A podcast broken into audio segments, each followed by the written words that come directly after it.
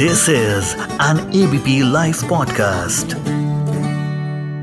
उनका इंतज़ार तो 11 मुल्कों की बॉलीवुड किस से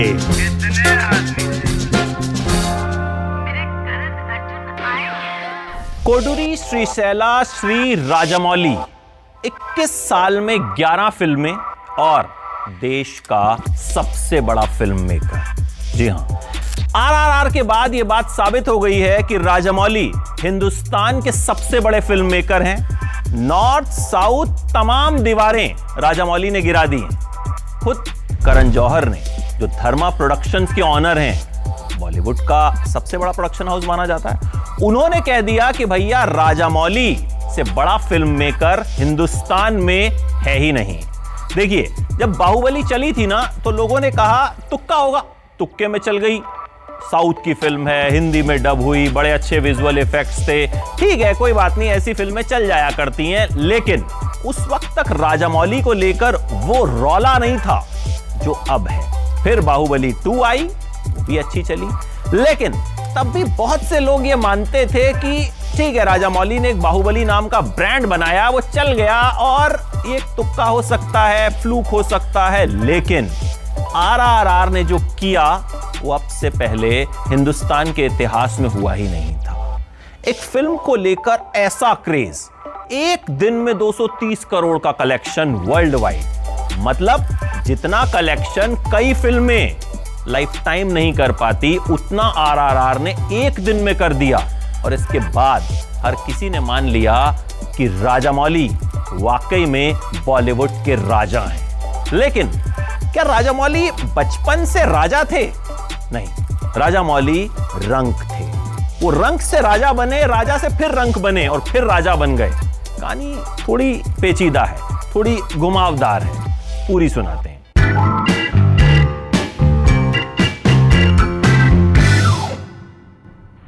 हैं राजामौली कर्नाटक में पैदा हुए, आंध्र प्रदेश में पढ़ाई की और परिवार फिर चेन्नई शिफ्ट हो गया। एक बड़ी ज्वाइंट फैमिली में रहा करते थे। इनके पापा के छह भाई और राजामौली के तेरह कजन्स हैं। यानी बड़ी सी फैमिली में रहते थे। फैमिली खूब पैसे वाली थी, जमींदार लोग थे और फ़िल्मों में भी पैसा लगाया करते थे। लेकिन तो ये जो फिल्मी बिज़नेस है ना, ये हर किसी को रास नहीं आता। फिल्मी कीड़ा काट ज़रूर जाता है, लेकिन कई बार वो नुकसान पहुँचा जाता है और राजामौली के परिवार के साथ भी वही हुआ। फ़िल्मों में नुकसान हुआ और परिवार का पैसा जो है वो धीरे धीरे खत्म हो गया। यानी जो राजा थे, वो रंग बन लेकिन राजामौली की खासियत ये थी कि वो कहानियाँ खूब सुनाया करते थे। राजामौली के यार दोस्त हमेशा इंतज़ार करते थे कि अभी राजामौली आएँगे और कोई ना कोई कहानी उनके पिटारे से ज़रूर निकलेगी। यानी स्टोरी टेलर बचपन से थे। पिताजी से कहते थे कि मुझे म्यूज़िक डायरेक्टर बनना है। मतलब फ़िल्मों में ही आना है। तो पिताजी कहते थे कि, भाई, तुम्हें म्यूज़िक डायरेक्टर बनना है तो रियाज रियाज तो तुम कुछ करते नहीं हो। लेकिन जब पिताजी ने दबाव डाला कि, भाई म्यूज़िक डायरेक्टर बनना है तो रियाज क्यों नहीं करते? तो फिर राजा मौली ने कह दिया कि, मुझे म्यूज़िक डायरेक्टर नहीं डायरेक्टर बनना है। इनके पिता केवी विजेंद्र प्रसाद, खुद बहुत बड़े राइटर बजरंगी भाईजान, बाहुबली आरआरआर ये सब फ़िल्में उन्होंने लिखी हैं। यानी बाप और बेटे की जोड़ी दोनों कमाल है। खैर राजामौली को बनना था डायरेक्टर, लेकिन डायरेक्टर तो हिंदुस्तान में हर दूसरे आदमी को बनना है। लेकिन बन पाता, नहीं बन पाता। तो राजामौली के लिए भी कहानी जो है वो उतनी आसान नहीं थी। उस वक्त इनके परिवार ने फिर से फ़िल्में बनानी शुरू की। पिता फ़िल्में लिख ही रहे थे। फ़िल्में चल भी गई, पैसा कमा लिया फिर से फ़िल्में फ्लॉप हो गई। यानी फिर से राजा बने और फिर से रंक बन गए। लेकिन राजामौली के अंदर जो जुनून था ना, वो कायम रहा। और उस जुनून को देखा एक डायरेक्टर ने, राघवेंद्र राव। उस वक्त आंध्र प्रदेश सरकार जो है वो सामाजिक चेतना से जुड़ी एड फिल्म्स बना रही थी। यानी वैसे वाली एड फ़िल्म जिनमें सोशल मैसेज दिया जाता है। तो राजामौली को उसके लिए साइन कर लिया गया। शुरुआत उस एड फ़िल्म से हुई और इसके बाद राजामौली को सीरियल्स मिले। साउथ के सीरियल्स राजामौली ने सबसे पहले डायरेक्ट किए उस एड फ़िल्म के बाद। इसके बाद राजामौली ने अपनी पहली फ़िल्म डायरेक्ट की स्टूडेंट नंबर वन, और उसके हीरो कौन थे? जूनियर एनटीआर। वही जूनियर एनटीआर जो आरआरआर में भीम के किरदार में हैं और जिन्होंने सिनेमा हॉल को हिला डाला था। खैर, उसके बाद राजामौली का सफ़र शुरू हुआ।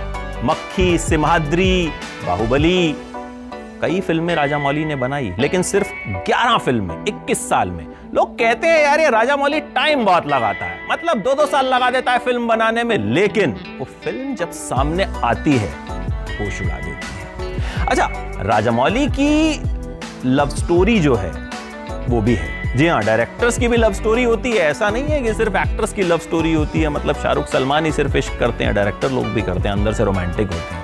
तो राजा मौली ने मोहब्बत की एम एम क्रीम नाम के एक म्यूज़िक डायरेक्टर हैं जो राजा मौली की हर फ़िल्म में म्यूज़िक देते हैं। आप देखेंगे आरआरआर में भी उन्हीं का म्यूज़िक है। एम एम क्रीम की वाइफ की बहन, यानी एम एम क्रीम की साली कह लीजिए देसी भाषा में। रमा राजा मौली पहले से शादीशुदा थी, उनका एक बेटा था, उनका तलाक हुआ और फिर राजामौली साहब जो हैं उनसे मुलाकात हुई। उनकी फ़िल्मों में जो है कॉस्ट्यूम डिज़ाइन किया करती थी। तो वहीं मोहब्बत हुई और फिर वो बन गई मिसेस एस एस राजामौली। तो राजामौली की कहानी ये बताती है कि भाई, अगर राजा रंक भी बन जाए तो रंक फिर से राजा बन सकता है। और राजा मौली तो वो फ़िल्म मेकर हैं जिन्होंने इतनी बड़ी लकीर खींच दी है कि जिस लकीर के पार जाना शायद किसी इंडियन फ़िल्म मेकर के लिए पॉसिबल नहीं है। अभी के जो हालात लग रहे हैं। और जो एक बॉलीवुड और साउथ के बीच का एक जो डिवीज़न था, वो राजा मौली ने खत्म कर दिया है। अब ये इंडियन फ़िल्म इंडस्ट्री हो गई है, जो अच्छी फ़िल्म बनाएगा, उसकी फ़िल्म चलेगी। और इसका सबसे बड़ा क्रेडिट जाता है एस एस राजामौली को, जो नो डाउट इस वक्त हिंदुस्तान के सबसे बड़े फ़िल्म मेकर बन गए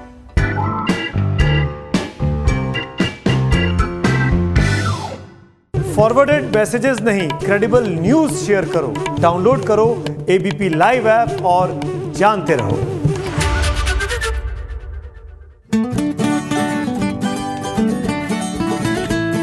this is an ABP live podcast.